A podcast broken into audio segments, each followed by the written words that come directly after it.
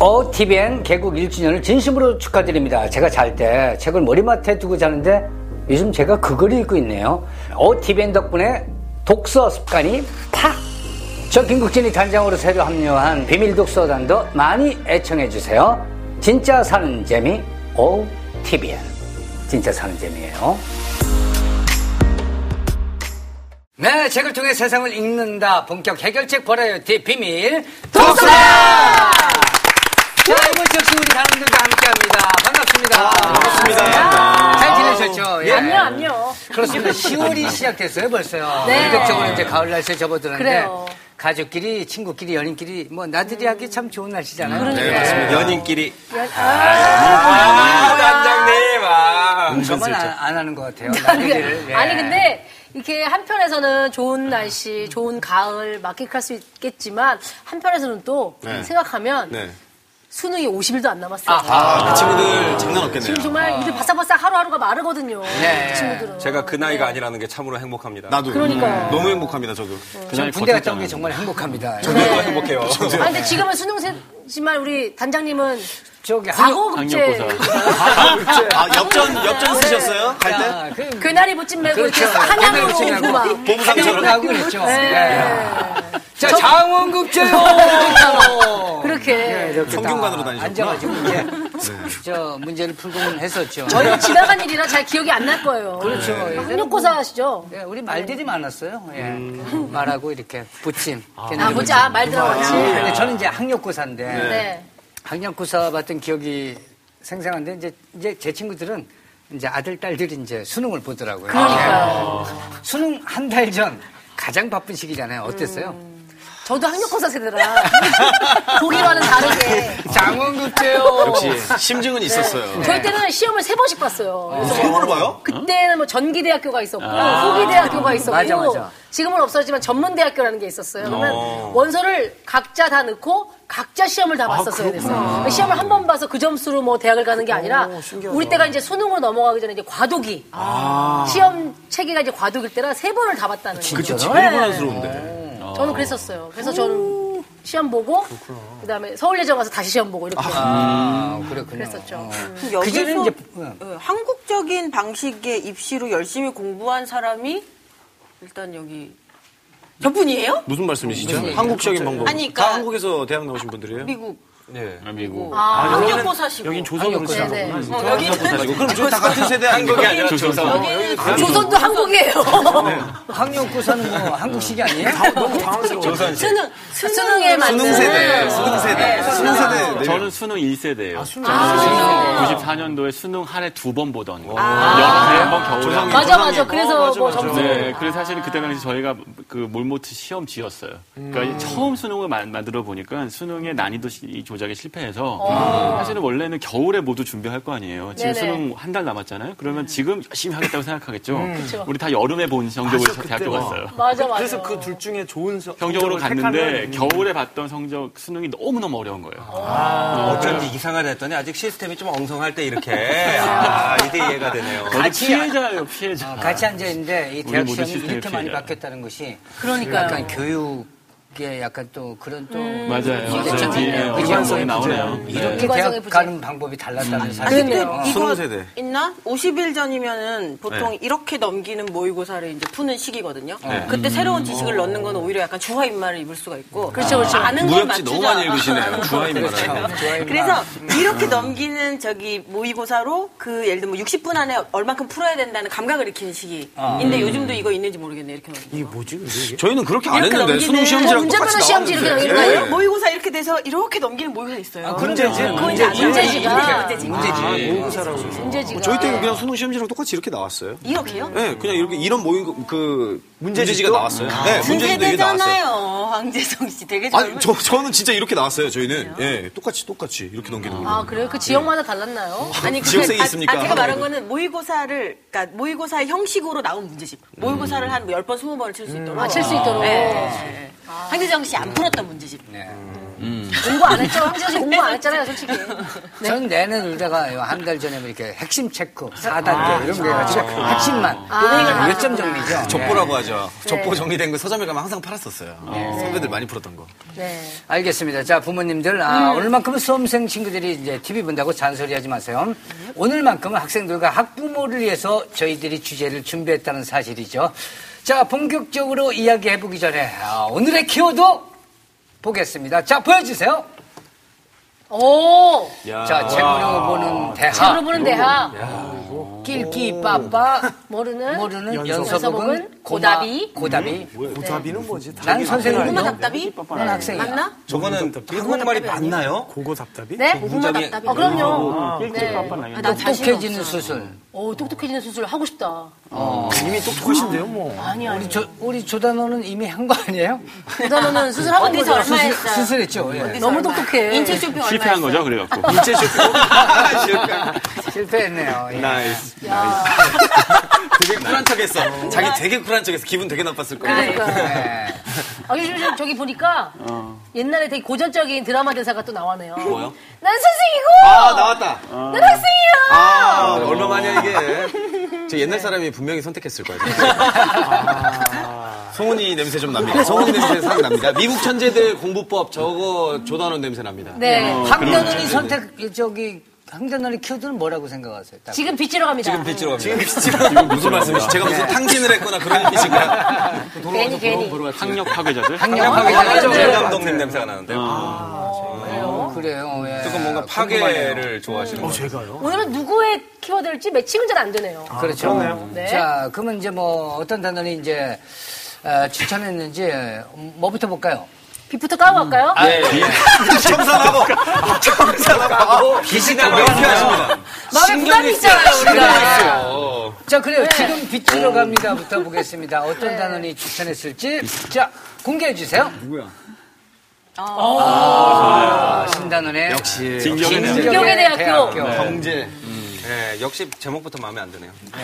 진격의 뭐 왜 대학교. 마음에 안 드세요, 진격? 아니 왜 이렇게 또 진격을 하고 그래요? 대학교 때 이제 그것도 기타 좀 아. 뜯고 교정에 누워가지고 연애도 좀 하고 그래야지 대학교에서 막 진격을 어. 하고 막 바로 그거예요. 뭐 어떤 거냐면 그렇게 해야 되는 대학생들을 진격으로 내모는 거죠. 돌격대처럼. 지금 네. 역설이군요, 음, 역설. 맞아요. 대학교에서 어, 그럼 대학생들을. 우리 동의한 거예요? 맞아요. 어? 왠지 기분이 나쁘다.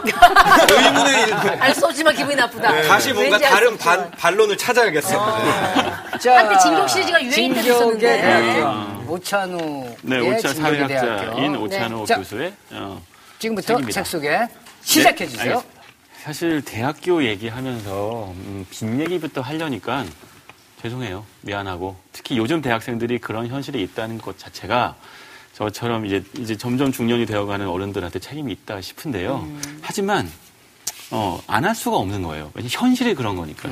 제가 현실에 대해서 조금 말씀드릴게요. 지금 대학교, 한국의 대학교가 어떤 것인지 되게 진격스럽죠. 네, 네. 어, 자, 지금 대학에 빚지러 가는 거예요. 그 빚이 어느 정도인지를 수치를 보여드릴게요. 자, 대졸자 학자금 빚 평균. 자, 옛날 세대의 경우에는 사실 대학 학- 등록금이 뭐 그냥 어, 물론 그것도 비- 부담스러운 액수였겠지만 지금은 많은 대학 비싼 대학교는 한 학기 등록금이 천만 원이 넘어간다고 네. 네. 하잖아요. 네, 넘는다고요? 한 학기에. 한 학기에. 그렇습니다. 네. 졸업하려면 8천만 원이 넘는 돈이 음, 그러면 대학교 4년 다니고 나면 그냥 20대한테는 도저히 감당할 수 없는 빚이 생길 수 있어요. 만약에 대학에 돈이 없다면. 그러니까 정말 FM 장학금, father and mother 장학금을 받지 않는다면. 어, 그럼 모두 대부분의 사람들이 농담이면 네, 꼭 말씀을 해주시고 농담이 이거 농담인데 들어보세요라고 어, 말씀을 네, 네. 저기 FM 장학금 까르르. 네. 까르르. 네, 맞습니다. 좋은 그런데 것 같은데. 어, 학자금 비평균이 그, 그 숨없이 많은 대학들이 대학생들이 평균이 얼마냐? 얼마일 것 같으세요, 사실은? 2억. 1인당. 졸업할 때 4천. 졸업할 때 6천. 6천. 네. 자, 1,471만 원입니다. 이건 평균이에요. 아, 예, 평균. 어느 사람 네, 모든 대학생 한 사람 한 사람 평균. 평균적으로 그거죠. 1,741만 원이에요. 빚이 있는 거예요. 그럼 생각해 보세요. 저 같으면 대학 안 가요. 이러면 정말. 근데 생각해 보세요. 대학 졸업하고 취직이 됩니까?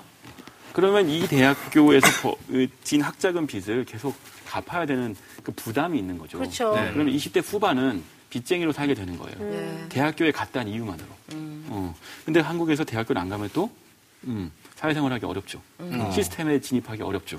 이 부담, 대학 그럼 이 이런 부담을 대학생이 또 학교에 내는 학자금 이외에 생활을 해야 될 거 아니에요. 그렇죠. 식사 못, 어, 먹고 마시고 어, 뭐 사치스럽게 하는 거 아니에요. 그냥 생활하는데 드는 생활하는데. 그 생활비에서도 대출비가 필요한 거죠. 대출이 얼마냐? 음, 이게 엄청납니다. 이 액수가 총 합해서 전체 대학생들의 사년 생활비. 생활. 그렇죠. 생활비 얼마일까요? 월세가 비싸가지고 요새. 월세가 비싸서. 그러니까 이게 1인당이 아니고 이건 총 이제 총액이에요. 총액 이건 평균이고. 아, 총액이요? 아, 총액. 네. 아, 얼마일 것 그러면 같으세요? 총액이. 일조면 될 것 네. 같아. 몇 조? 일조. 일조. 총액이면 조 일조? 조용하겠는데? 일조 될 것 같은데? 아, 곱하기 간대가지고. 네. 야, 그렇구나. 나라 어마어마하죠. 예산이 얼마인데. 우리나라 학생들이 13조의 그 빚을 지금 지고, 지고 있는 있군요. 거죠. 지금 정확하게 20대 초반의 학생들이 지고 있는 빚의 규모가 13조 단위. 13조. 와. 이게 예전부터 그랬나요, 이게? 점점 늘어나고 있죠. 지금 계속 참고로 그 2015년 기준으로 우리나라가 그 국가 고등교육 예산이 9조에서 10조 사이거든요. 아, 근데 그거보다 도 그런데 네, 이게 그거보다 더 이게- 생활비 여기서 때문에. 무시무시한 건요. 2013년까지만 해도 3조 7천억 정도 되는 액수였는데 네. 불과 4, 5년 만에 3배가 늘어서 13조가 된 거예요. 13조. 그만큼 물가가 높아지고 있다는 뜻이고 대학교에 가기 위해서 집안의 기둥뿌리가 뽑히는 거죠. 이 액수가 대학생들이 아르바이트를 그렇게 많이 할 수밖에 없는 이유고 그리고 비정규직으로 착취당할 수밖에 없는 이유고 그리고 부모님들이 그 돈을 갚느라고 계속 끊임없이 뻣빠지가 일하게 되는 이유고 가계의 불안으로 이어지는 근본적인 원인은 바로 이 두 가지 이유에 있는 거예요. 음. 대학교는 우리가 갖고 있는 큰 숙제죠. 그런데 또, 음, 자.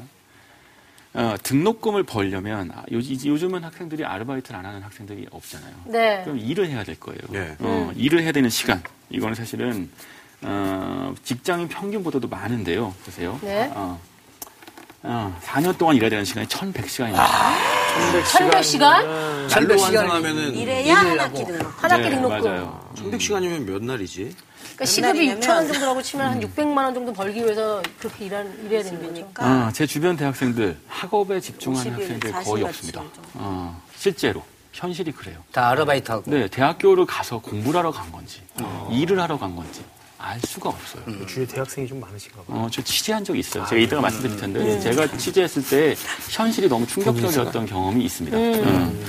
자, 등록금 마련을 위해서 아르바이트를 하는데요. 무슨 아르바이트까지 할까요? 아 뭐. 요즘 그 되게 그 좀 기분 지- 나쁘게 하는 기분이 나쁘다기보다는 약간 좀 불편하게 하는 그런 뉴스를 읽은 적이 있는데 음, 요즘 그렇게 많은 대학생들이 약간 이렇게 음성적인 아르바이트를 음, 맞아요. 예, 많이 네. 할 수밖에 없다고 학점이 너무 비싸서 네. 예. 음. 시급 고작 3, 4천 원 받는 일 해서 등록금 받으려고 하면 사실은 거의 한 학기 공부하고 한 학기 쉬는 정도의 수준이거든요. 그 공부를 제대로 하기 위해서 말씀하신 것처럼 해서는 안 되는 아르바이트뿐만 아니고요. 음. 장의사? 녹즙. 녹즙 판매. 임상 임상실험. 인상실험. 바디쇼핑. 음, 그치. 어, 자기 몸을 그 젊은 청춘들이 자기 몸을 실험 대상으로 제공하는 거예요. 네. 어, 이건 해결해야 될 문제예요. 어른들의 숙제고요. 어, 이 학생들은 이 문제 해결할 수 없고 그냥 이 시스템에서 적응을 할 뿐이고 우리는 이 문제를 논의해야 합니다. 제가 오늘 얘기 드린 진격의 대학교의 오찬호 교수, 이 박사가 이런 이야기들을 이 책에 써놓았어요.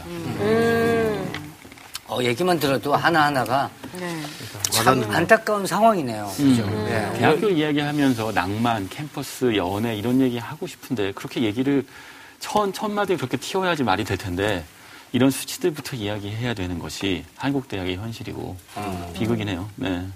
진짜, 진짜. 근데 왜 진격이라는 말이 책의 타이틀로 붙은 거예요? 사실 이거는 이게 역설이기도 한데요. 아까 이제 조 작가님 말씀하신 것처럼 아, 모두한테 돌격대 같은 역할을 요구하는 거죠. 근데 음. 보세요. 아까 우리 수능 뭐 한 달 남았다고 했잖아요. 우리 대, 중고등학교 때 수능을 목표로 6년 동안 열심히 일하죠. 아, 공부하죠. 대학 고등학교에서 입학하자마자 선생님들 하는 얘기가 뭐 대학교 들어가면 예쁜 여자친구 생기고 남자친구 생기고 거짓말. 거짓말. 진짜 왜 그러시는 거예요, 다들? 공식적으로 말씀드릴 수 대학 있어요? 졸업해도 안 생기더라. 예, 예. 아, 진짜. 거짓말입니다. 네, 축하드립니다. 아니더라고요. 네. 네, 우리 아. 신다님, 그럼 이 얘기로 네. 우리가 어떤 얘기를 좀 할 수 있을까요? 제가 꼭 뭐 어쨌든 이건 이제 혹시 토론 주제가 되면 더 많은 이야기를 하겠지만 네. 제가 취재했던 경험을 말씀드리고 싶어 네. 했었잖아요. 69페이지 보면요. 페이지. 어, 영어로 한번 저기 작가님 읽어봐 주세요. 네, 영어 제목. 어디 있죠? 이 60. 정도는 우리도 읽을 수 네. 이거는 있어. 황재석 씨도 읽을 수 있을 것 같은데요. 아이유 비즈니스 스튜던트. 잘 읽었네. 아, Are you a business student? 어, yes, you are. 왜 이렇게 왜 째려봐. 아, 내가 저는 분명히 자기 방금 위치에 했는데 있었죠. 또 사실은 굳이. 작가님이야말로 경영학과 어, 학생이셨어요. 그렇죠. 그리고 이런 살죠. 네. 어, 핵심은 이, 이런 차림으로 그 등교하던 아, 학교 다닐 때도 그래야 돼요? 네. 타이를 메고 이렇게요? 아. 예, 거의 다 이제 3학년 정도 되면은 예, 그 금융 기, 금융업체에서 인턴을 하고 있는 예, 학생들의 비율이 굉장히 높기 때문에요. 예, 거의 학생의 3학년 정도면 반이 이런 차림으로 학교에 오고 4학년 되면은 거의 다 이러고 학교에 왔던 음. 예, 그런 학교에 다녔습니다. 그런데 사실은 그 그런 학생들이 대학의 일부였었죠. 우리 때까지만 해도 예전에는 예전에 대학교 상하 타입이라고 불렀고 학문을 공부하는 곳이며 순수 학문, 뭐 문학 뭐 이런 것들을 공부하는 곳이었어요. 물론 낭만이기도 했고. 근데 지금은요. 제가 취재한 경험으로는 전 대학의 전 캠퍼스의 경영 대학화가 진행이 됐어요. 네.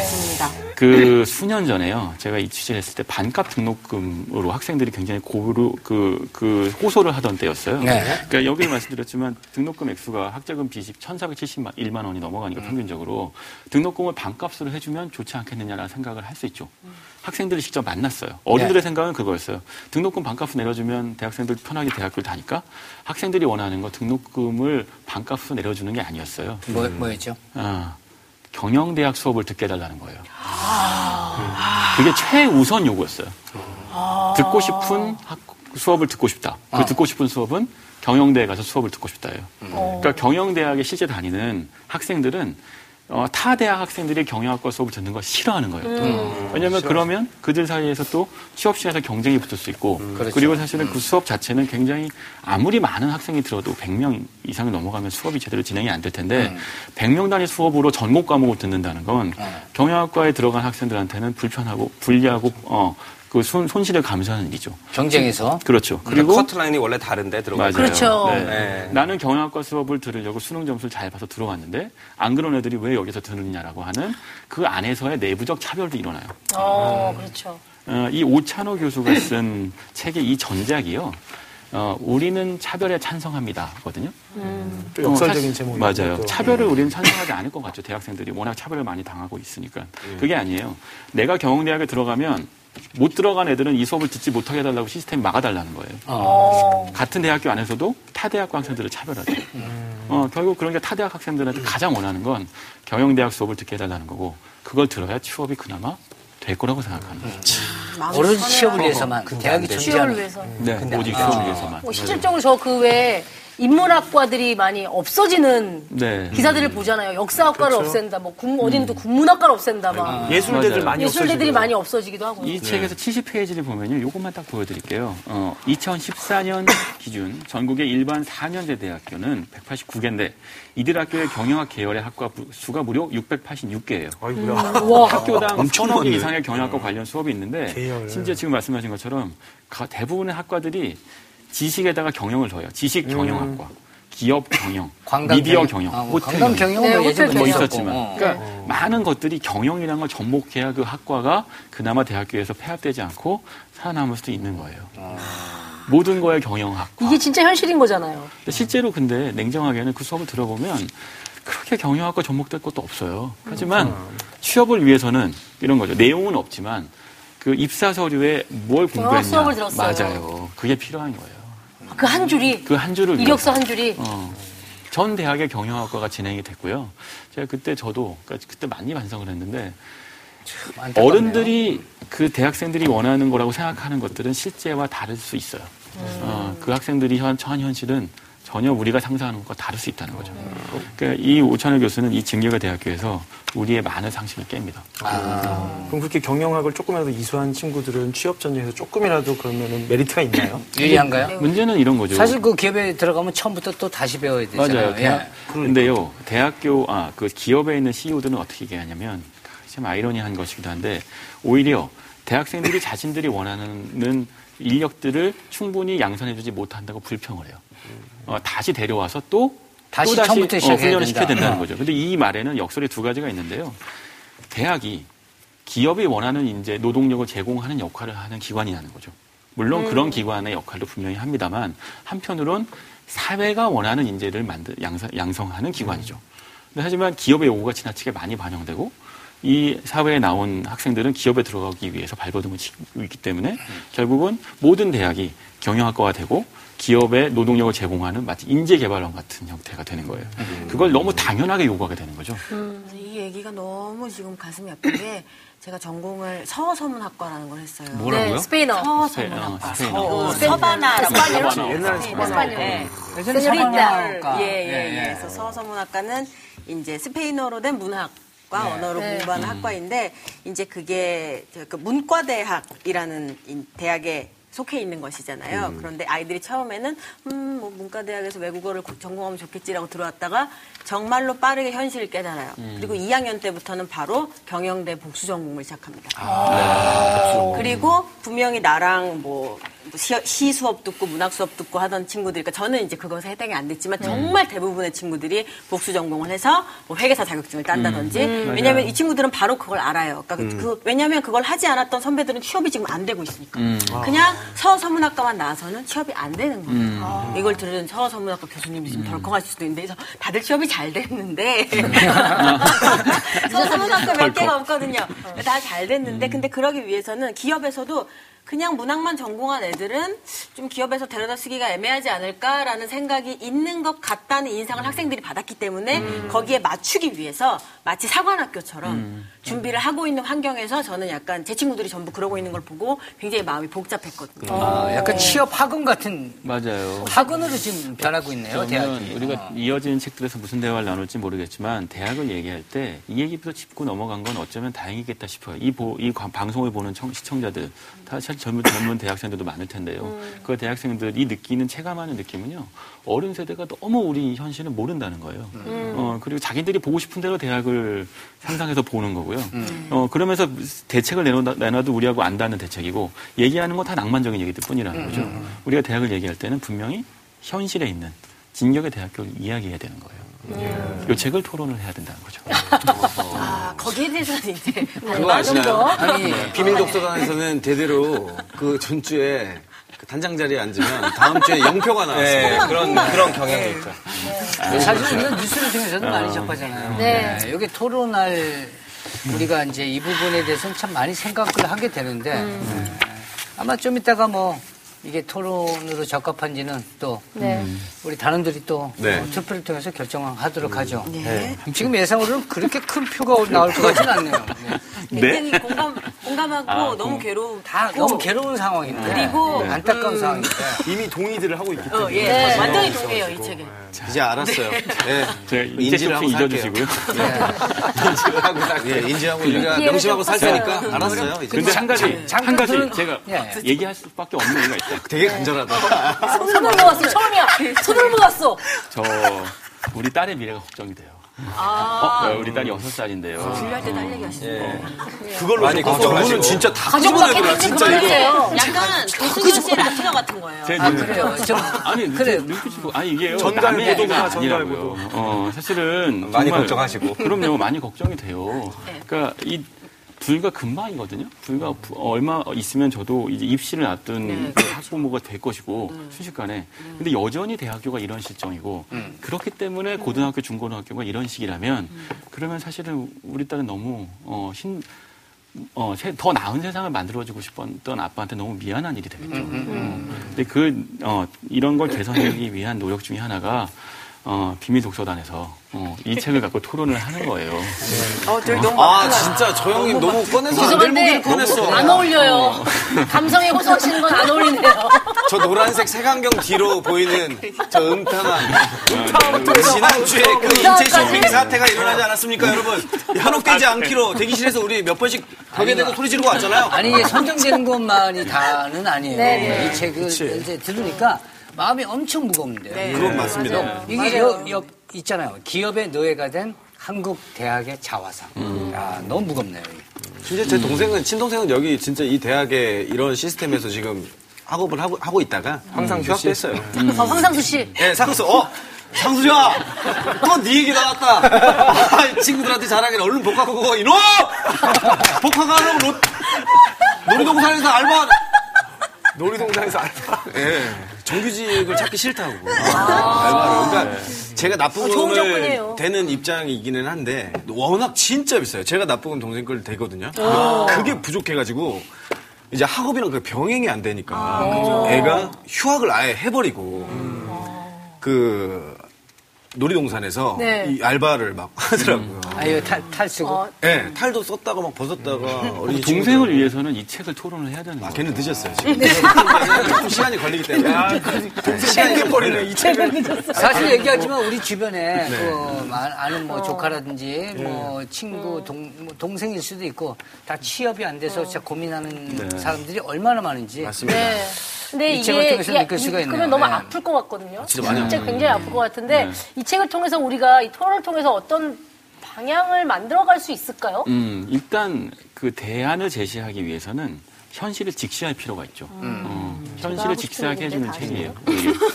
자 알겠습니다. 겹쳐 잡고. 이거 꼭 읽읍시다 아, 이거. 네. 꼭 네. 읽고 우리가 이 상황을 정확하게 알아둡시다. 네. 네. 어, 이게 이제 어른들이 할 몫인 것 같아요. 그래서 네. 아이들에게만 맡겨서는 음. 너무 너무 자꾸만 짐이 무거워지는 거죠. 그죠? 그들은 그들의 문제 해결할 수 없는 피해자이기 네, 맞습니다. 자 알겠습니다. 자 다음 키워드 보겠습니다. 뭐 볼까요? 다음이요. 키워드. 저거랑 대비되는 수술도 느낌으로 궁금하기도 빚은, 하고. 빚은 이제 다 깠잖아요. 이거 어때요? 음. 낄끼 빠빠 모르는 연서복은 저게 무슨 오답이? 저거? 뭐, 그 아무 문 아닌가요? 저게 야, 그냥 뭔 뜻인지 궁금해서 한번 보고 싶어요. 네. 빨리 보죠. 알겠네. 볼까요 그럼? 아니 아니 뭐 무슨 얘기인지 알고는 있어요. 낄끼 빠빠는 저 알아요. 어, 아세요? 아 낄끼 빠빠. 네. 와, 대단하시다. 선배님, 낄끼빠빠를 아세요? 낄끼 빠빠. 뭐예요? 너야말로 낄끼 빠빠해. 딱 정확하다. 이거 아니에요? 알겠습니다. 연서복도 아세요? 연서복은 몰라요. 네? 아 이거 네, 아셔야 되는데. 음, 아세요? 연서복 아세요? 알아요? 연서복 알죠? 어, 연애 서툰 복학생. 아, 어. 아. 고답이 아는 사람은 아마 없을 거예요. 고답인 모르겠어요. 고다비를 답이 모르겠어요. 아니에요? 맞습니다. 정답이에요. 고등어 답답이? 고구마 답답이. 고구마. 고마 답답해. 요즘 사람들은 다 답답하면 고구마 같은 상황을 뭐, 아 고구마 먹은 거 같아요. 사이다의 반대말이구나. 저 사이다 마신 기분과 아, 사이다 고구마 반대말. 먹은 약간 얹힌 듯한 네, 그런 네, 네, 느낌이에요. 맞아요. 뻑뻑하고. 네. 맞아, 이거 사이다 먹으면 풀려, 근데. 아, 네. 저, 저, 주인공. 자 누가 어떤 단어를 추천했을지 자 보겠습니다. 네, 아, 나, 너, 자, 난 선배님 선생이고 넌 정신- 학생이한 줄 알았는데. 나 선생이고 네. 아니고요. 저는 낄끼빠빠. 그래서 뭐 오답이야. 와. 네, 알겠습니다. 궁금하네요, 그죠? 네, 네. 자, 지금부터 책 소개 시작해 주세요. 자, 가겠습니다. 안녕하십니까? 반갑습니다. 저는 OTV의 비독 뉴스의 리포터 송은입니다. 저는 지금 비독 대학교 앞에 나와 있는데요. 많은 수험생들이 수능을 앞두고 있는 요즘 정말 수험생들의 로망이 하고 로망이라고 하고 있는 이 비독 대학교의 학생들은 과연 어떤 모습으로 학창 시절을 보내고 있는지 한번 만나서 이야기 나눠보도록 하겠습니다. 아, 마침 여기 학생이 송은이. 지나가고 있네요. 자, 안녕하세요. 네. 잠깐 인터뷰 괜찮을까요? 네. 오, 송은이 씨. 아, 저를 알고 계시군요. 마지막, 마지막 스팬입니다. 네. 아, 네, 감사합니다. 자, 자기소개 좀 부탁드립니다. 안녕하세요. 저는 비독대학교 5학년 황재식입니다. 네. 아, 제가 잘못 들은 건 아니죠? 5학년이라니요? 5학년 요즘 취업도 잘 안 아. 되고 굉장히 많은 일들이 있기 때문에 5학년 저는 그나마 다행인 게 5학년이고 제 친구 중에 막 10학년짜리 친구들도 있고 요즘에 굉장히 그 막 취업 준비 때문에 스펙도 준비해야 되고 자격증도 따야 되고 영어하고 막 중국어하고 뭐 그걸로 다음 질문에 얘기해 주시면 되겠습니다. That's right! 네. 자, 그래서. 자, 우리 황지식 군은 아까도 살짝 얘기하셨지만 어떤 식으로 취업 준비하고 있나요? 어, 앞서서 말했듯이 제가 5학년인 이유, 제 친구가 10학년인 이유는 영어, 중국어하고 한국 막 3개씩 다니고요. 시사, 면접, 스터디, 그 다음에 자기소개서 뭐 이런 프로필 사진 것들, 같은 것들도 저희가 일주일에 막 한 번씩 찍고 있고 그렇기 아. 때문에 시간이 많이 없습니다. 어, 이거를 몸으로 표현하자면 저는 사실 이렇게 말씀드리고 싶습니다. 24시간이 모자라. 아이고, 그냥. 아, That's right! 와이! 그렇습니다. 황금 볼만이세요. 네. 감사합니다. 자, 그러면 부모님은 네. 현재 이런 상황에 대해서 뭐라고 얘기하시나요? 어, 저희 부모님은 어 너가 그러니까 내가 얘기한 대로 고등학교 때 자격증 따거나 기술을 배웠다면 이런 일이 없지 않느냐. 지금 괜히 네가 어 서울대 원서 떨어 넣어가지고 떨어지는 바람에 이 지경이 됐다고. 아, 서울대에 원서 났다는 얘기 굳이 하시는 거예요? 아, 예, 그렇습니다. 왜냐면 저는 고등학교 때부터 머리를 썼습니다. 사람들이 너 대학교 떨어졌다. 어차피 떨어질 거 서울대 원서는 떨어질 거면은 그래도 칭찬을 받지 않겠느냐? 진짜 싫어합니다. 서울대 원서를 넣었습니다. 아, 싫으니까? 싫어합니다. 아, 죄송한데 여담입니다만 이거 뭐 저희 책 내용과 상관없는 건데 네. 무슨 과인지 여쭤봐도 됩니까? 서울대 철학과를 넣었습니다. 가장 낮은 것 같아가지고 저희는 총 4개를 집어넣을 수 있었습니다. 그래서 한 장은 그 카드로 썼습니다. 아, 철학과. 네. 나머지 세 장은 어디에 놓는지 여쭤봐도 될까요? 그렇습니다. 하나는 배제대학교에 집어넣었었고요. 담임 선생님이 아무래도 네가 불안하다면서 배제대학교에 한번 집어넣어봐라 해가지고 넣었고 또 하나는 성균관 대학교를 집어넣었었고 두 번째는 경희대학교를 집어넣었습니다. 그리고 후시로는 서울 예전이 있었습니다. 아, 그래서 결과는 어떻게 됐었나요? 결과는 저는 600년 전통의 SKKU 민족 성대에 붙었습니다. 알겠습니다. 네. 자, 가시던 길 마저 가시고요. 인터뷰 너무 감사드립니다. 고맙습니다. 기독대학교에서 정말 유쾌한 학생을 만나보았는데요. 자, 그렇다면 신입생들은 제대로 대학 생활을 즐기고 있을지 여기서 의문이 듭니다. 자, 그러면 입학한 지 얼마 안 된다는 비독대학교에 올해 입학했다는 한 여학생을 만나보도록 하겠습니다. 아, 마침 지나가고 있네요. 어, 안녕하세요. 우와! 오, 소문이다. 우와, 언니 좋네. 좋네, 좋네. 우와, 네. 개이득 핵이득. 네, 너무 예뻐, 언니 팬이었어요. 예, 예, 소개 좀 부탁드립니다. 네, 안녕하세요. 저는 비독대학교 16학번 황재순입니다. 괜찮으신 거죠? 네, 지병이 없습니다. 지병은 없고 신체 물증합니다. 알겠습니다. 톤을 좀 바꿔도 될까요? 이 톤 아닌 것 같아요. 예, 예, 그럼 바꿔서. 네, 재순입니다. 이게 훨씬 더 안정적이네요. 네, 이게 네. 훨씬 더 안정된 톤인 것 같습니다. 네. 그렇다면 올해 입학하셨는데 생각했던, 고등학교 때 생각했던 대학생활과 어떻게 많이 비슷한가요? 어, 일단 대학을 가면 고등학교 때 어머니께서 남자친구도 생기고 살도 빠지고 예뻐진다고 했는데 엄마 빵쟁이. 엄마 거짓말쟁이. 아, 그래요? 행모답. 아. 모태솔로 탈출도 한다고 했는데 지금까지도 탈출을 못하고 있어요. 그래도 저희 그 팀플에서 만난 선배랑 살짝 썸 타고 있어가지고 아. 그거 조금 기대 좀. 그래요. 북학생 오빠만 생각해도 마음이 막 설레는 모양이에요. 그리고 아까 지나갔던 그 남자 있잖아요. 네. 우리 학교 학생 아니에요. 정말 중요한 정보 감사합니다. 아, 동네에서 네. 되게 유명한 아저씨예요. 네. 아, 정말요? 어렸을 때 정말 중요한 정보 감사드립니다. 큰일 날 뻔했네요. 정확한 정보만을 제공해야 하는 언론에서 정말 실수를 했지 뭐예요. 자, 요즘 대학생들 너무 배가 불렀다 얘기하시는 어른들도 있는데 그것에 대해서는 어떻게 생각하시나요? 어, 그런 입장을 들었을 때는 제 쿠쿠 멘탈 완전 깨진다. 완전 깨지고 완전 아, 내로남불. 자기들이 대학에서 어, 흥청망청 술 먹고 청년상 앞에서 놀았으면서 저희들도 그거 다 알고 있거든요. 요즘같이 팍팍한 세상에 저희 팬민들이 살기에는 정말 이 복세 팬사를 하기 위해서는 굉장히 힘든 것 같아요. 1학년 때부터 스펙도 쌓아야 되고 학점도 모아야 되고 아 그리고 연애도 언제 어? 어? 저 기주 선배다. 어? 기주 선배. 저 얼마 전에 전립선 다친 거 괜찮아요? 기주 학생! 학생! 기주 선배 어떻게? 죄송합니다. 전립선을 다쳐. 짝사랑에 빠진 여학생이 전립선이 다친 선배를 쫓아가는 바람에 인터뷰가 여기서 중단이 되었는데요. 낭만과 여유가 사라진 대학가. 어쩌면 우리 청춘은 막연히 행복할 것이다라고 착각하고 있었던 것은 아닌지 생각해 보게 됩니다. 지금까지 비덕대학교에서 비덕뉴스 소은이었습니다. 감사합니다.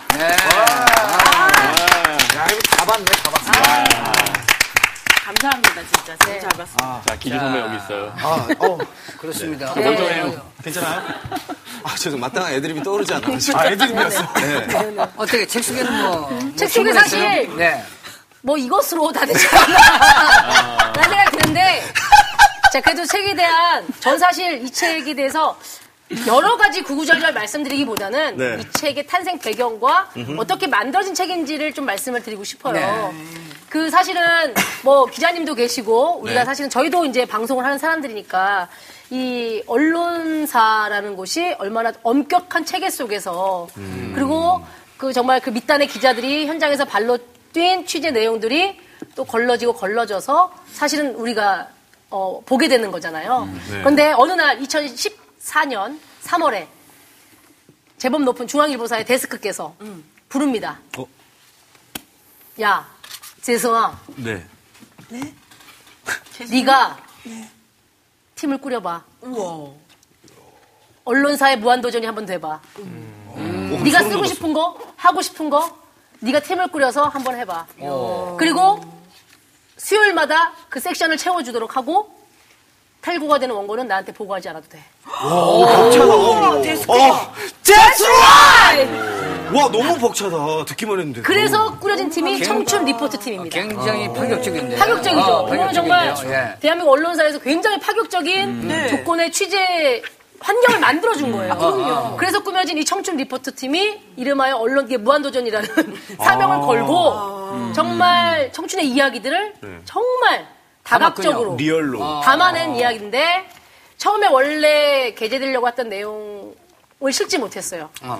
왜냐면 3월에 팀이 꾸렸는데 4월에 너무나 가슴 아픈 일이 있었기 때문에 그거부터 시작해서 가장 밑단의 취재들을 해나가면서 그 수요일에 이 청춘 리포트 페이지가 그 우리가 알고 있는 기존의 신문 구성 그 보도로서의 그런 우리가 알고 있는 그런 걸 완전히 깨면서 때로는 어, 금연을 취재하기 위해서 20개의 담배꽁초를 주워서 그 담배꽁초를 쭉 나열해서 그 20가지의 사례를 실습니다. 담배를 끊을 수밖에 없었던 사례들을. 그게 또 아까 우리 오지은 단원이 보여주지만 네. 그 페이지에 나오고요. 우리 대학생들이 얼마나 이 삶이 무거운가를 그냥 대충 모은 게 아니다. 가방 50개를 뒤집니다. 대학생들의 가방. 정말.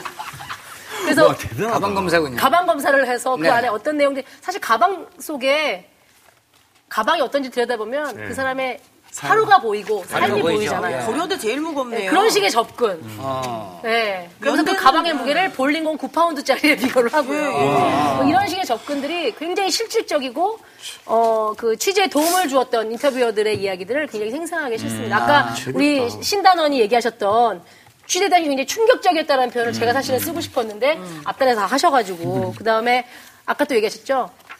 극한의 아르바이트. 임상실험 아이들- 아르바이트까지 했다라고 얘기하셨는데 그 책이 얼마만큼 나왔는지 모르지만 실제 그 극단의 아르바이트를 통해서 새끼 발가락을 잃을 수밖에 없었던 그런 사례들도 나옵니다. 네. 어떻게 청춘을 얘기하는데 이렇게 그 충격적인 얘기들이 네. 들려오죠. 그러나 아. 그렇게 충격적인 또 것만 있는 것이 아니라 음. 아까 얘기했던 깰낄빠빠 아. 그, 그 우리 신조어도 있잖아요. 네, 대학생들 신조어에 대한 그 재미난 유- 재미나고 유쾌한 페이지도 있거든요. 여기가 네. 페이지예요? 지금 페이지가 59페이지 뒤에 보면 음. 자 깰끼빠빠 모르는 당신 고답이 혹시 통역이 필요하신지요? 어. 라고 나오는데 요거 음. 한번 테스트 한번 해보시죠. 김국진 씨 네, 네. 한 명 풀어보면 될 것 같습니다. 네. 제가 봤을 때 김국진 씨 풀면 돼요. 이게 네. 59. 아니 근데 우리도 모르는 단어가 좀 있네. 네네. 그럼 제가 문제를 하나 드리고 예, 예, 네. 여기 할게요. 지금 답이 없잖아. 자, 네. 노끈 하나로 화물차 문 따고 건설공구 훔친 몇 번이에요? 40대. 몇 번? 몇 번? 아, 밑에 단에. 육, 6, 칠 7번은 신조를 사용해 버- 변형한 기사에 관한 문구입니다. 네. 맞춰봐 주세요. 네, 기사를 먼저. 이게 원래는 기사에서 신조를 쓰거나 하는 게 안 되잖아요. 안 되죠, 정확한 안 표현을 되죠. 써야 되는 네. 게 이게 신조로 변형을 한 겁니다. 노끈 하나로 화물차 문 따고 건설공구 훔친 40대 철컹철컹. 음. GISA. 이것도, 주- 이것도 중요한 얘기예요. 예. 기사 아니에요? 기사. 맞아, 맞아. 네. 근데 이렇게 안 쓰잖아요. 이렇게 안 써, 맞아. 주차해놓은 화물차에서 건설공구 훔친 김모 씨 철컹철컹. 노끈으로 쉴드 끼고 들어가서 훔쳤다고 함. 작년 10월부터 9월까지 밤마다 전동들을 훔쳐서 1,400만원 개이득. 아, 웃기다. 근데 또 우리나라 포도리가 역대급임. 어. 디귿디귿디귿. 아무리 튀어봤자 CCTV 까면 바로 잡힘. 헬 조선이라지만 치아는 타라시아급 맞음. 아시아급. 음, 이응 기억 리을 이응. 김씨도 좀 불쌍하긴 함. 노숙하다가 생활비 없어서 그랬다네. 라는 건데 여기서 이응 기억 리을 이응의 뜻은 무엇일까요? 저 알고 있으니까 전 대답 안 하겠습니다. 저도 알고 있습니다. 네. 네. 이응기육 리을 이응. 네. 네. 뭐죠? 근데 이게 사실 이게 두 단계 앞선 거예요. 두 단계거든요. 음. 이거 레알의 줄임말이에요. 네. 초성을 딴 건데 이거 레알도 사실은 신조어예요. 레알도. 네. 맞아요. 레알 자체도. 근데 그걸 또 한번 꽈서 이응, 기억, 리을. 이거 레알. 이응. 아, 부정할 수 없는 분명한 사실이다. 네네. 빼박 캔트 막 이런 거. 그렇죠. 그렇죠, 그렇죠. 네네. 백박캔트. 뭐예요? 빼박켄트요? 이형 교육 빼도 박도 켄트. 못해. 영어로 캔트. 음. 할 수 없다잖아요. 빼도 박도 못한다. 네. 아니, 여기 나온 말은 아니고 음. 네네. 그런 말을 요즘 많이 빼박 쓴다라는 캔트라는 거죠. 말 많이 써요. 빼도 박도 못한다. 어. 네네네네. can't 빼박을 can't 하는 거예요. 아. 네네. 네, 언어, 언어 관련해서 당황하시면 어, 처음 잠깐만. 봤어요. 아, 잘 됐다. 우리 이제 이렇게 대화합시다. 아, 아, 속이 다 시원하네. 캔트야. 자, 김국지 씨가 여쭤볼게요. 김국지 씨는 부모 팝니까? 찍먹 팝니까? 무슨 말이요? 무슨 파요? 네, 부먹파, 부먹파이신지 찍먹파. 찍먹파이신지. 야, 이거. 아니, 저, 조단어. 조단어. 알아들어요? 아 저는 우리 때 스랭도 모르죠. 아. 네, 왜- 자, 그럼 여기서 힌트를 드릴게요. 탕수육 부먹파예요, 찍먹파예요? 아, 어, 알았다. 분명 알았다. 아, 네, 모르셨죠? 난 모르겠어. 이거 찌- 저기, 벗어 먹는 거냐, 아니면 음. 찍어서 먹는 거냐. 아, 그렇죠, 그렇죠, 그렇죠. 이거 알지 않으세요? 야, 그게 아니라, 배워가시네. 탕수육이 나오니까 아는 거야. 네. 음. 아, 탕수육이. 어. 근데 지금 영어도 모르겠어. 하드 캐리를 아, 네. 하드캐리 원래 이거 안 써요? 미, 미국에서도 쓰지 않습니까? 하드캐리? 네. 하드 하드 캐리어란 말. 나폴레옹이 하드캐리 했다.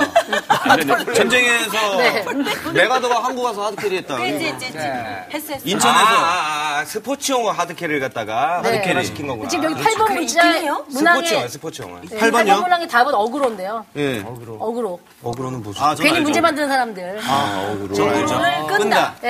네. 수거처럼 같이 해야 돼. 어그로를 끈다. 네. 음. 어그로는 동사적으로 끄는 거예요. 네. 역시 한국은 형태론이 굉장히 어려운 언어야. 예. 아, 이게 국어가 과학적인 겁니다. 근데 왠지 작가님이 나중에는 이거를 공부해갖고 올 것 같아. 그, 그, 네. 어, 어, 쉴때늘 단어 외우거든요. 어, 이제 어구로 외우고. 형태론적으로 까 분석해보니까 이거. 네. 츤데레, 츤데레. 아니, 그러니까 뭐 신조부터해서 여러 신조가 다가 가지가 아니라 아, 모든 것들이 다 지금 담겨 있군요. 여기. 네, 대학생을 헐, 20, 30대 청춘에 대한 실제 모습. 정말 그 밑단의 이야기들이 네. 정확한 리포터에 다 담겨 있다라고 보시면 될것 자, 같고요. 이거 한 검증 한번 소재가 들어가 굉장히 볼까요? 예. 다- 다양하거든요. 네. 음. 이것을 우리가 진짜 뭘 얘기할 수 있는지 한번 한번 또 검증 한번 들어가 보죠. 예. 우리 조, 조단은 어떻게 생각하세요? 음, 저는, 어, 사실, 저는 그냥, 지난번 책도 그런데, 그, 청춘이라는 단어가 네. 음, 별로예요. 그래서 청춘이라는 단어를 쓴 책들 자체를 별로 안 좋아해요. 그러니까 그 이유가 뭐냐면은, 음. 왜요? 청춘이라는 건 그 단어를 쓰여가지고 마치 너가 20대기 때문에 A, B, C, D를 해야 된다는 식으로 어, 이렇게 가르는 거거든요. 그러니까 음. 예를 들어서 뭐, 뭐, 뭐, 인도에서 뭐, 이렇게 종교로 사람 나누고, 미국에서 뭐 인종으로 사람 나눠가지고, 네네. 음. 너무 흑인인데 패션이 그런 식의 약간 그런 것처럼 청춘인데. 청춘이라는 단어를 쓰면서 얘네들은 마치 그냥 대한민국의 그냥 일반적인 어떤 이런 스펙트럼 안에 있는 사람이 아니라 굉장히 다른 사고방식을 가진 어떤 사람인 것처럼 이렇게 통계학적으로 막 아, 근데 얘네는 막 이제- 우리랑 관념도 다르고 언어도 다르고 네네. 막 다른 점을 너무 부각시키는 것 같아가지고 아니, 근데 좀 불쾌하긴 어떻게 하는데. 네. 보면 그렇게 청춘의 타이틀을 달고 나온 많은 책들이 그렇게 느껴지는 책들이 많이 있어요. 왜냐면 그 대상들이 다 자기개발서 아, 같은 맞아요. 느낌의 것들을 주기 때문에 네. 근데 그건 이거는 그냥 어떤 대명사로서의 청춘인 거예요. 음. 그래서 그게 어떤 의무를 부여해 주자. 청춘은 이래야 한다에 대한 책이 아니라 음. 그냥 우리 대명사로서의 청춘. 아니 근데 이게 예. 통계학이라는 게 굉장히 무서운 거거든요. 그러니까 20대 30대만 따로 잘라가지고 예를 들어서 성관념 같은 거에 대한 질문을 하잖아요. 네. 그러면은 그런 순간 이제 독자들이 어떻게 이해하냐면은 야 20대는 성관념이 다른 세대에 비해서 무지하게 다른가 보다 이러고 읽는단 말이에요. 음. 네. 그래서 청춘이라는 타이틀을 붙여놓고 통계를 깔아놓은 책이 음. 어떻게 보면은 더 위험할 수도 있거든요. 그래서 이제 그런 면에서 조금 저는 사실 근데- 좀 포맷이 불편해. 근데 이거는 그 어떤 통계라기보다는 그 다양한 청춘들에 대한 정말 그 밑단의 이야기들 아주 속내를 들여다보는 책이기 때문에 그냥 사실 이 책에서는 굉장한 팩트를 주어요. 그리고 또 이 편집자들이 앞에 자기들이 하고 싶은 이야기들을 또 그냥 또는 감정적으로 하- 못했던 이야기들 기자로서 다 풀지 못했던 얘기들을 한 줄 코멘트 정도로 이렇게 남기는데 책으로 보는 네. 대학에 가장 그 가깝다고 볼 수가 있나요, 이게? 그렇죠. 왜냐면은 음. 이 20, 30대 하면은 가장 많은 시간을 보내고 가장 또 우리가 달려가고 싶어 하는 곳이 이제 대학이고. 그렇죠. 그러면 우리가 예전에 대학을 나오면 모든 게 해결이 됐느냐. 네. 근데 그렇지 않은데 음. 그렇지 않은 것은 왜인가. 근데 왜인가를 알고 우리가 그러면은 어떻게 왜인가를 알기 이전에 그 청춘들이 정말 어떻게 사느냐. 어. 네, 대학이 다인 줄 자, 알았던 그럼 사람들이 한 사람씩 나와서 얘기를 한번 이야기를 들어보죠. 해요. 인도는- 젊은이들의 이야기니까. 인도는 어떻게 생각하세요? 어, 저는 지금 약간 몇 가지 챕터 제목들을 보니까 네. 이게 조단원 걱정하고 좀 오히려 반대인 것 같아요. 왜냐면은 청춘 우리는 달라 이런 X세대 선언 같은 게 아니라 우리 90년대만 해도 우리는 달라 우리는 네. 다른 세대 이거였잖아요. 지금 챕터 제목들을 보니까 오히려 지금 청춘들 기성세대 중에서 약간 좀 빈곤한 그리고 약간 힘든 비정규직들하고 다르지 않다 이런 거를 좀 가리키는 챕터들이 많은 것 같아요. 바로 인턴 알바로서의 어떤 네. 형편이라든지 또 독거 청춘 밥은 먹고 다니냐 음. 하고서는 야 굉장히 미시적으로 지금 분석을 해놨어요. 지금. 네. 돈가스 900원, 뭐 비빔면 얼마 이런 거 맞습니다. 나와 있고요.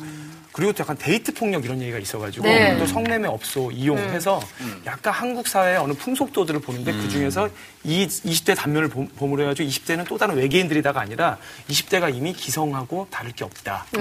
근데 좀 더 고생하고 있는 기성이다 이런 느낌이 지금 약간 굉장히 풍기네요 여기서. 어, 야. 아니, 이게 여러 가지 뭐 저도 쓱 내용들이 훑다 참 보니까 뭐. 많이 네. 담겨져 있네요. 그죠? 쓱 훑다 보니까 그렇죠. 아주 가볍게 낙서에 대한 얘기도 있어요. 아니 근데 얘기를 듣고 나니까 네. 음.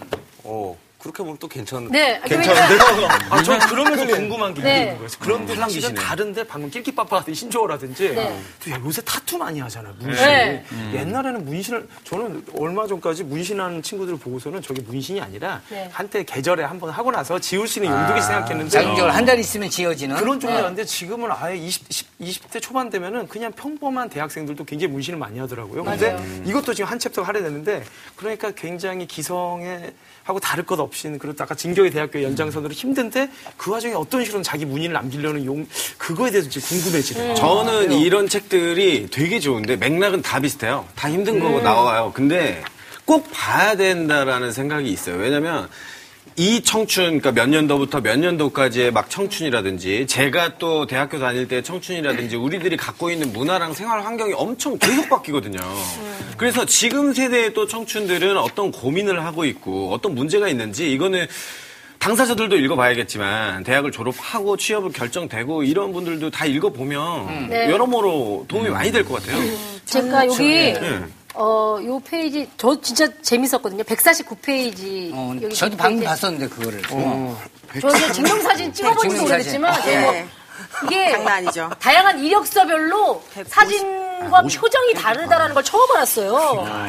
이 완전 철저한 기자 정신으로 네, 정말 비서 제가 원하는 분야가 네. 어, 지원하는 분야가 비서일 때의 표정, 네. 그다음에 뭐 사무직일 때의 표정, 네. 그다음에 뭐 초등학교 교사 지원용 사진, 비서용 사진, 아나운서 지원용 사진, 승무원 지원용 사진. 이런 게 있네. 되게 이- 밑에 설명을 보니까 엄청 그러니까. 그럴듯해요. 네. 승무원 사진 환하게 웃고 있고 비서 사진은 약간 냉철한 느낌이 있고 네. 아나운서 지원은 약간 온화하면서 난 지적이야 이런 느낌이 음. 네, 네. 요, 요거에 대해서 오단원은 어때요? 지금 저도 살짝 봤는데, 이 책이 의외로 읽을 만한 게 좀 많은 거 같아요. 저는 읽을 것도 이 많고. 책을 많이 저는 이제 그 너무 젊지도 너무 나이 많지도 않은 중간 단계라고 생각을 해요. 그러니까 네. 이게 되게 남일처럼 안 느껴지고 음. 하지만 이렇게까지 어 고생을 하고 있지는 않고 그런데 어 이걸 오히려 가장 읽었으면 좋겠는 세대는 사실은 젊은이들이 되게 이런 말 많이 듣거든요. 이거는 방송에 못 나갈 수도 있지만 그 20대 개 어쩌고 저쩌고로 온이라는 게 있어요. 예, 뭐 정치에서도 그렇고 경제에서도 그렇고 20대들이 정신없이 똑바로 못 하고 있다라는 유의 네, 니네가 좀 젊음의 패기를 갖고 좀 열심히 뭘 해야 되지 않느냐라는 유의 얘기를 많이 하는데 저 또한 자라면서 내가 너 정도의 환경이었으면 훨씬 잘했을 텐데라는 얘기를 기성세대한테 들으면서 자랐거든요. 나는 두 시간 동안 학교 걸어서 다니고 뭐 전기가 끊겼는데도 공부했는데 니네는 아쉬운 게 뭐야 뭐 밥도 안 굶으면서 왜 그거밖에 못해라는 말을 들으면서 자란 세대 패배감 같은 게 있어요. 근데 저는 이제 공공학번으로 대학을 다녔는데 정말 애들이 아침부터 밤까지 노력했거든요. 템파스의 낭만 이런 거 없이 뭐 기타 치고 놀고 이런 거 없이 정말 열심히 벌써 이제 스펙 준비하고 기업 전사가 되기 위해서 최대한 노력을 하여서 정말 기업 전사가 된 친구들도 있고 근데 저는 그 친구들의 노력이 폄하되는 게 제가 너무 불쾌하더라고요.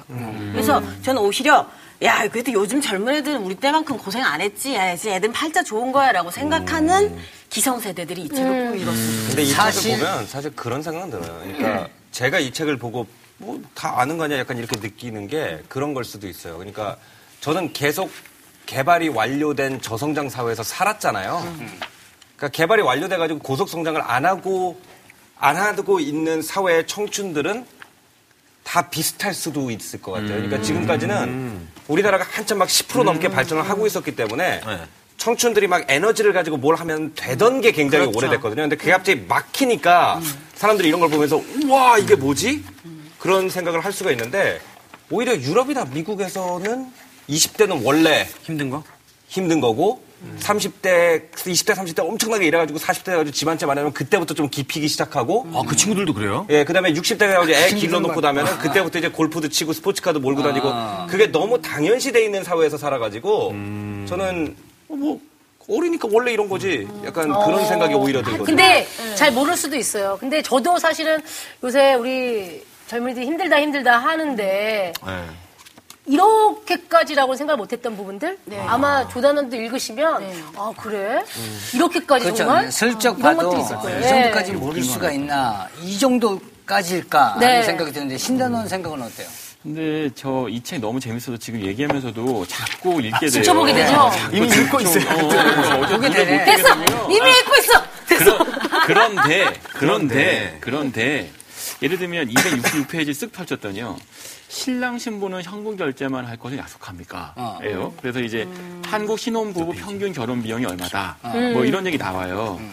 이게 대학하고 무슨 관계가 있어요? 아 어머 깊은 연관이 있죠 어딨어, 그거? 깊은 연관이 있죠 아까 얘기하신 뒤에, 뒤에, 대로 뒤에. 266. 그 대학생들 평균 학자금 대출이 1,400만 원 정도 되잖아요. 네. 그러면 대학을 졸업해서 계속 그 학자금을 갚아 나가면서 취직이 됐다고 치더라도 그, 그 내용 여기 나와요. 많이 써? 음. 실질적으로 그 빚을 갚느라 제대로 된 연애 한 번 하지 못하는. 음, 어. 그래서 그것이 결혼으로 이어지기까지도 되게 힘든. 어, 이거 이 되게 연장선에서 중요한 이게 다 얘기인데요. 나오거든요. 우리가 원하는 게 대학이 주제라면 대학 안에 있는 청춘들을 다루는 게 사실 유가, 유사성 있긴 하지만 네.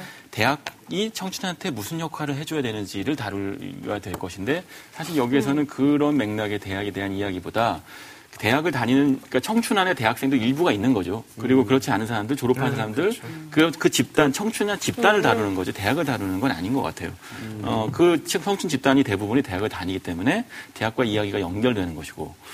그러니까 우리가 이게 이 토론의 주- 이 책은 아주 실질적으로 재밌지만 아. 음. 대학에 대한 문제점, 그리고 대학에서 정말 어떤 학문을 가르쳐야 되고, 우리가 어떤 인재들을 양성해야 되는 거는 대학에서 손의를 하시는 거죠. 진- 진짜 진격이 되는 너무 대학교라는 지금 질문을 하셔가지고 이 페이지를 보고 누구든 네. 기억하실 대학 거야. 안에 좀 네. 토론할 음. 거리가 생긴 생긴 것 같아요. 제가 좀 악역을 할 수가 있을 것 같은 느낌이 음. 요 아니 이게 꼭 토론만을 저 생각하지 마시고 우리가 어떤 얘기를 어, 나눌 수가 그러니까 있는데 그렇죠. 이 예를 부분에 들어서 초점을 좀 맞춰주시면 이 돼요. 신혼부부 평균 결혼 비용이 네. 7천만 원으로 나왔거든요. 아, 네, 그러니까 네. 어, 우리나라보다 국민소득이 두 배 반 가까이 되는 독일이나 프랑스의 평균 결혼 비용이 650만 원에서 700만 원이에요. 아, 네. 음. 그 얘기는 뭐냐면은 청춘들이 고생하고 있는 건 사실이지만 지출이 좀 센 건 사실이라는 얘기예요. 네. 나라 형편에 비해서. 음. 음.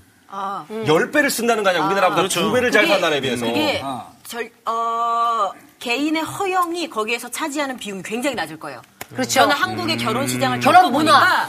예, 그러니까 결혼 문화와 정말 시스템. 많은 예, 많은 어, 저- 문화적 청춘들이 열 배야 그래도. 나 아, 근데 그저 예. 네. 거기 작은 아버지 안 올라오시잖아요. 고속버스 대전 안 해도 되잖아. 청춘의 지출이 아니고 우리는 저기 순천에서 데리고 오셔야 된단 말이야. 아유 이 집은 맛이 없네 이런 거. 아니에요. 결혼식이 다른 거죠.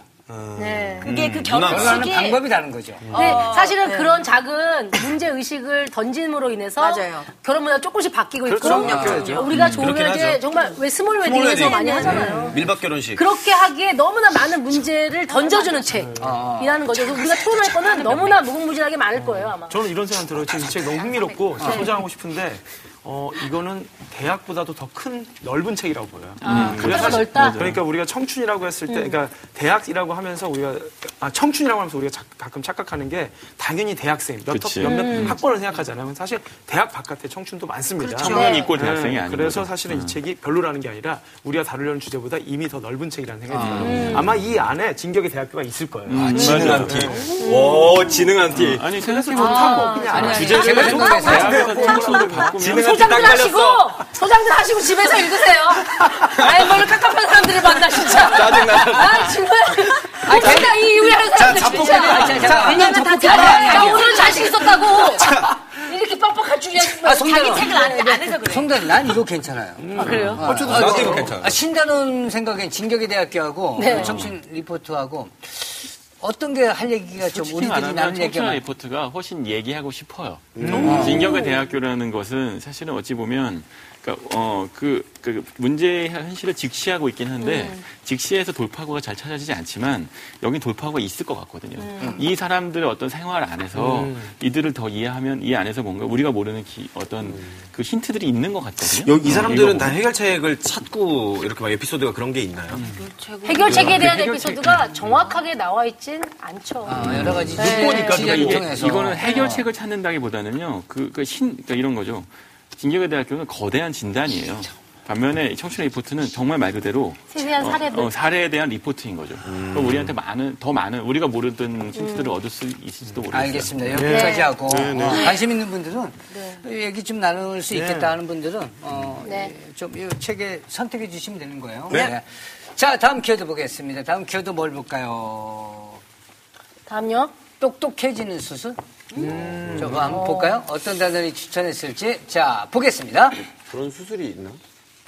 아 윤단아 어. 역시 역시 우리는 네. 더 영리해지고 있는가? 예. 예사롭지 않네. 그 어. 아빠의 우주여행이라는 단편 소설집에 수록된 저도 사실은 오지은 단원을 좀 약간 반면교사 삼아가지고 반면교사가 아니구나 네. 레퍼런스 삼아가지고 나도 한번 단편집 중에 단편 하나를 추천해보자 네. 생각했는데 일단 제가 하나 공개할게 제가 사실은 어머, 어, 어. 사실은 아, 오다가 깨진 게 아니라 이 말을 제가 항상 약간 이마를 덮었잖아요. 여기. 어. 네네네. 네. 메이크업할 때 그랬던 이유가 제가 사실 이런 시술을 받은 적이 있어요. 머리가 좋아진 시술을 네? 어? 에이, 이렇게 해서 좀 이목을 끌면서 시작했어요. 너무 아, 어, 너무 파이신다. 근데- 근데 왜 다쳤어요? 잘 어울려요. 저 어떻게 잘, 어, 잘 아니 보이죠? 자꾸 만지시니까 분장이 뜯어지기 시작했어요. 아이고 젠장. 여기 굉장히 뜯어지기 시작했어요. 아, 예. 어, 진짜. 근데 아, 딱지 실감난다, 이게 또 실감난다. 떨어진 그러니까 것 예, 네. 예. 아, 나도 진짜 실감나게 잘하셨다. 한숨 한숨이 여기서 요즘 받겠지. 특수분장이 되더라고요. 지금 별걸 다 알았구나 진짜. 아, 궁금해. 제가 궁금하지 않습니까? 네, 대학에 가기 위해서 이게 있었다면. 그러니까 이걸 집중시키면 이말 좀 내리시면 안 돼요, 지금. 불편하네요. 좀 불편합니다. 어 진짜 그 영심이 만화에 나오는 왕경태하고 지금 네. 캐릭터가 다 달라지는 느낌이라. 방금 왕경태 느낌 소개하면서 많이 다시 나요. 내리도록 하겠습니다. 네네. 자, 알겠습니다. 윤단원 책 소개 시작해 주세요. 예. 예, 소개하겠습니다. 예, 아까 말씀드렸듯이 아빠의 우주 여행이라는 조금 장난스러워 보이는 제목의 동화 같은 제목의 단편집인데 제가 여기서 소개하고 아주, 아주 재미있는 SF 단편집이에요. 그래서 사실 이거 약간 몸 키워드에서 이걸 소개할 걸 그랬어요. 약간 약간 인공지능 얘기 많이 아. 나오고 몸이 우리 몸이 개체했을 때 얘기가 많이 나오는데 그 중에서 바로 우리 두뇌의 어떤 시술이 가능했을 때에 관한 단편이 우리는 더 영리해지고 있는가라는 제가 소개해드릴 단편이에요. 어, 이게 그 가상의 이제 미래, 그러니까 금미래예요. 2022년쯤. 그러니까 1998년생들이 30살이 됐을 때쯤을 어. 이제 배경으로 한 건데 이 친구들이 10대였을 때 그러니까 지금 딱 우리 2016년 이때쯤에 전 세계적으로 뭐가 보급이 되는 거예요. 뭐냐? 아인 시술이라는 게. 아인이라는 게 독일어로 뭐죠? 아인. 하나. 하나. 인데 독일의 어느 과학자가 어떤 시술을 발견한 거예요. 뇌에다 살짝 열어가지고 어떤 전 자극을 주면은 뇌의 활용도가 20%더 높아지는. 어, 근데 이제 그게 인류한테 가져올 어떤 효용은 정확하게 밝혀지진 않았어요. 다만 어쨌든 조금 더 좋아진다. 이거. 마- 말이 되는데요. 그렇죠. 우리가 내일 다 못 쓴다고 하잖아요. 맞아요. 어. 그러니까 마치 저번에 우리 인체 쇼핑하면서 그 소개했던 약간 제대열처럼 어쩌면 이게 어, 인류의 어떤 굉장한 뭐 향상을 가져올 어, 변혁을 가져올 키워드가 될 수도 있다는 정도가 돼 있고 그래서 이제 각국 정부가 하다가 표준으로 하고서는 그 시술의 기준을 마련한 게 아인 시술. 근데 이게 가장 각광을 받는 나라가 결국 한국입니다. 한국의 특히 강남의 사교육 시장에서. 왜 아니겠어? 근데 왜 거기- 아니겠어? 예. 근데 거기까지는 사실 그냥 재밌는 상상력이잖아요. 어떤 건데 그래서 재밌어지는 게 그 다음에 모두들 이제 하는데 아인 시술에 돈이 한 그래도 수- 기천만 원 드는 거예요. 지금. 음. 그러니까 모두가 받을 수 있는 게 아니라 그것도 나라에서 이걸 의무적으로 해줄 의료보험이 처리되는 것도 아니거든요. 음. 그러다 보니까 돈이 있는 집 애들은 다 해요 이제. 근데 돈 없는 친구들은 저게 아직 솔직히 뭐 검증된 것도 아니고 그냥 이렇게 독특해지는 수술. 그냥 차라리 공부 좀 더 열심히 하면 되지 하는데 아인 시술을 받은 친구들이 이마를 까고 다니기 시작해요. 그러니까 저처럼 지금 약간 좀 아까 너무 심한 분장은 아니지만은 음. 상징으로. 아주 살짝 이마 밑으로 2cm 정도 시술 자국이 있는 거예요. 부의 어, 상징이네. 사실 나 똑똑하다 이런 느낌이죠.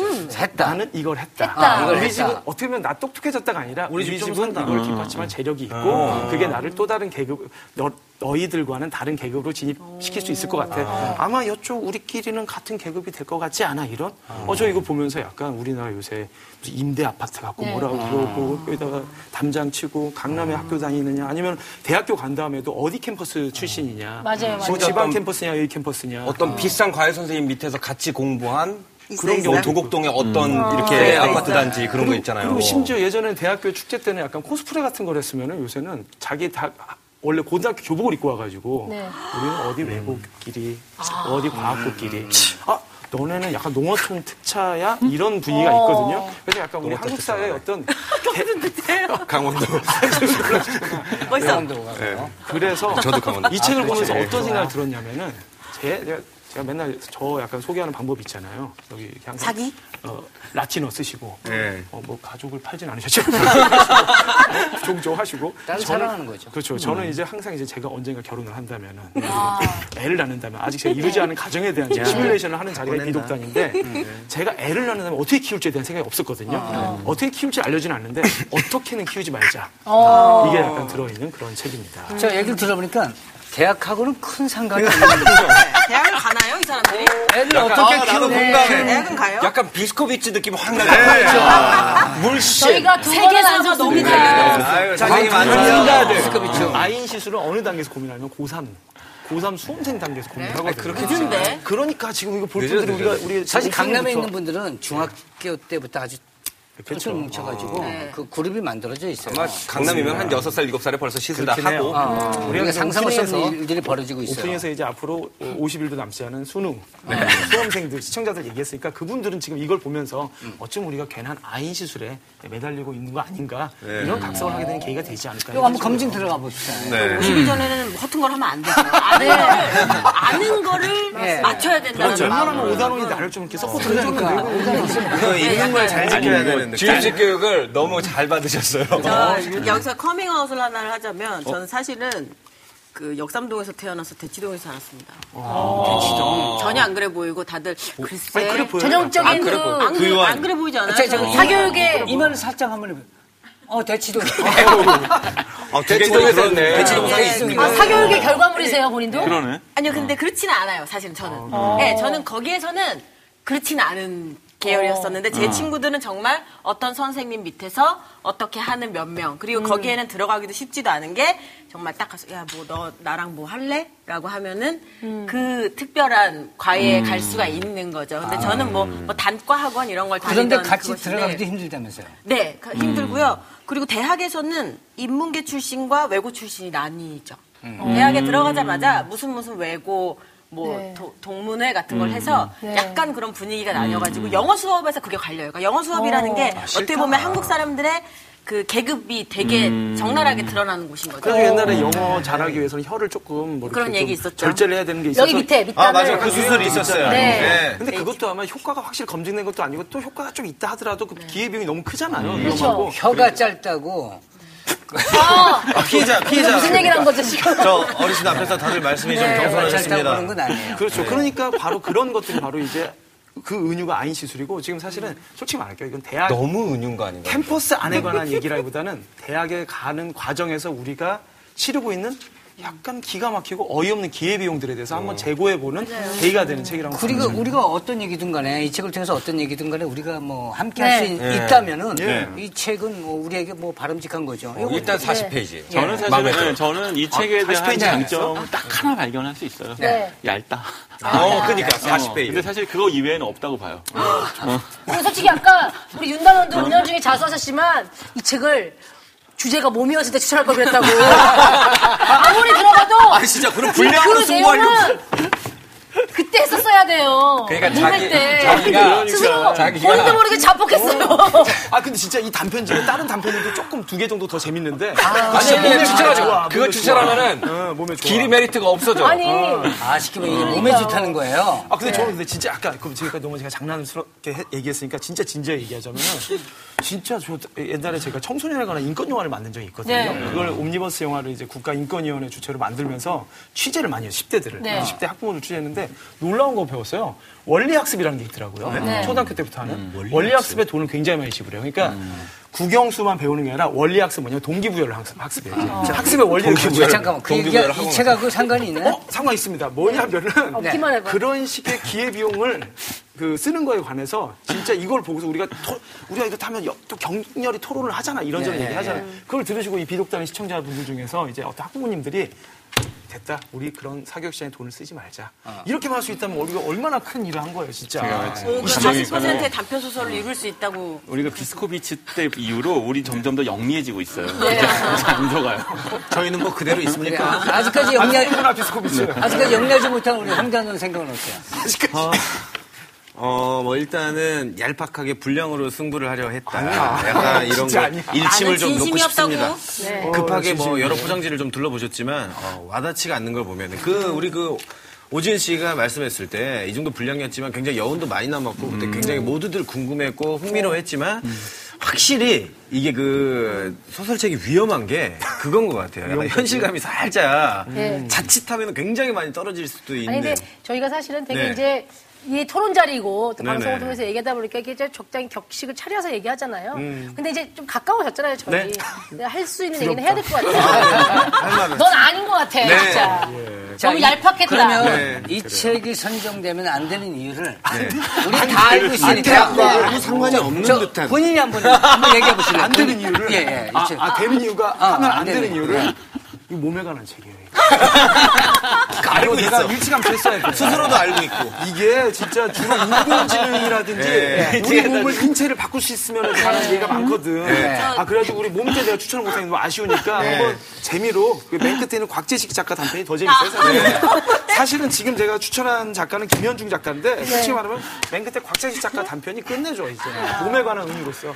요거 아인시슬 나오면 그때 다시 한번 하시죠. 아인시슬 나오면. 저는 저기 응원 얘기 하나 할게요. 뭘 아까 다른 아니 걸로 어. 아니 갑자기 아니 그래? 아니. 그러니까 아까 얘기하려다가 중간에 저 끊기 그 제가 생각이 끊겼던 것 같은데 그러니까 보통 이게 어떻게 보면은 지금 강남에서 뭐 이런 수술을 한대더라 이런 뭔가를 한대더라 사실은 이런 강남만의 문제는 근데 그것은 어떻게 보면은 저는 이제 그 떠난 사람으로서 그것을 음, 그것은 우리가 약간 상상 속에 괴물 같은 공간으로 두고 싶어 한다는 생각이 들거든요. 그러니까 아인 수술이라는 게 뭐 그런 게 있고 현실에서는 누가 강남 사람들 이런 걸 한대더라라는 얘기를 한- 하고, 하고 있는데 만약 그게 10만 원이고 당장 내가 할 수 있다면 어떨 것인가? 라는 것 있잖아요.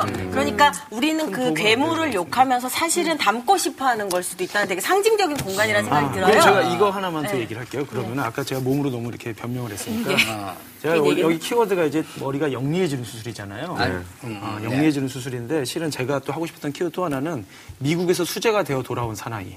아. 여기에 그러니까 그래서 아인 시술을 못 받은 친구가 있었어요. 네, 이제. 그래요? 그래서 이 친구가 어떻게 하느냐. 전미 기억력 챔피언 대회 혹시 얘기하시는 건가요? 기초 풍선 사과 고양이 전미 기억력 챔피언 대회 나가셨던 아, 저거 하나 읽으면 다 끝나는 건데. 기억력 정말 좋은데. 그래서 어떻게 하느냐면은 아, 기억력 좋아. 반에서 1등 하던 친구가 집안은 가난한데 1등 하던 친구가 있어요. 이제. 근데 옆에 친구들이 다 아인 시술을 받으면서 자기가 자리 위협을 받고 음, 심지어 옆에 여학, 그 자기가 살아가는 여학생과의 로맨스도 약간 위태로워져요. 그래서 이 친구가 어떻게 하냐면 자기 아버지가 돈을 줄 수가 없으니까 네. 야매라고 하죠, 이제. 아, 뒤로 야매 시술을 받아요. 야인 기술 그러니까 보통 2천만 원 정도 드는데 어떻게든 한 200만 원 드리면 할 수 있는 시술을 받아요. 음. 그리고 시술을 받고 나서 알아요. 현기증이 나면서 아무것도 안 했구나 저 사람들이. 아, 그냥 한 자국만 남겨왔구나. 그러고서는 미국으로 떠납니다. 그러고 나서 요 사- 서른 살이 돼서 돌아와요. 근데 이 사람 이 친구가 누구보다도 지금 스펙이 좋아서 돌아옵니다. 어, 저는 저 그래서 약간 조승현 단원도 생각을 좀 했어요. 윤단원님 저기 그 짧은 소설을 얘기할 때 음. 우리가 되게 빠지기 쉬운 함정이 초조해졌을 때 끝까지 얘기하는 게 음. 아니야 지금까지 말한 거가 게다가 지금까지 말한 게 딴 얘기를 초반에 했어 지금. 아 지금까지 말한 게 초반에 10페이지야. 아, 그래요? 음. 그러고 나서 알겠습니다. 대학에 대해서 얘기하고 있는데. 그래요? 자, 박수, 박수 세번 시작. 자, 다음 키워드 보겠습니다. 자, 다음 키워드 뭐 볼까요? OTBN의 개국 1주년을 축하합니다. OTBN 덕분에 잊고 있던 책의 가치를 재발견하고 있네요. 먹방, 국방, 음방 여러 가지 방송이 있지만 다른 역시 책 북방이죠. 그 선두에 서 있는 비밀 독서단도 많은 사랑 부탁드립니다. 진짜 사는 재미 OTBN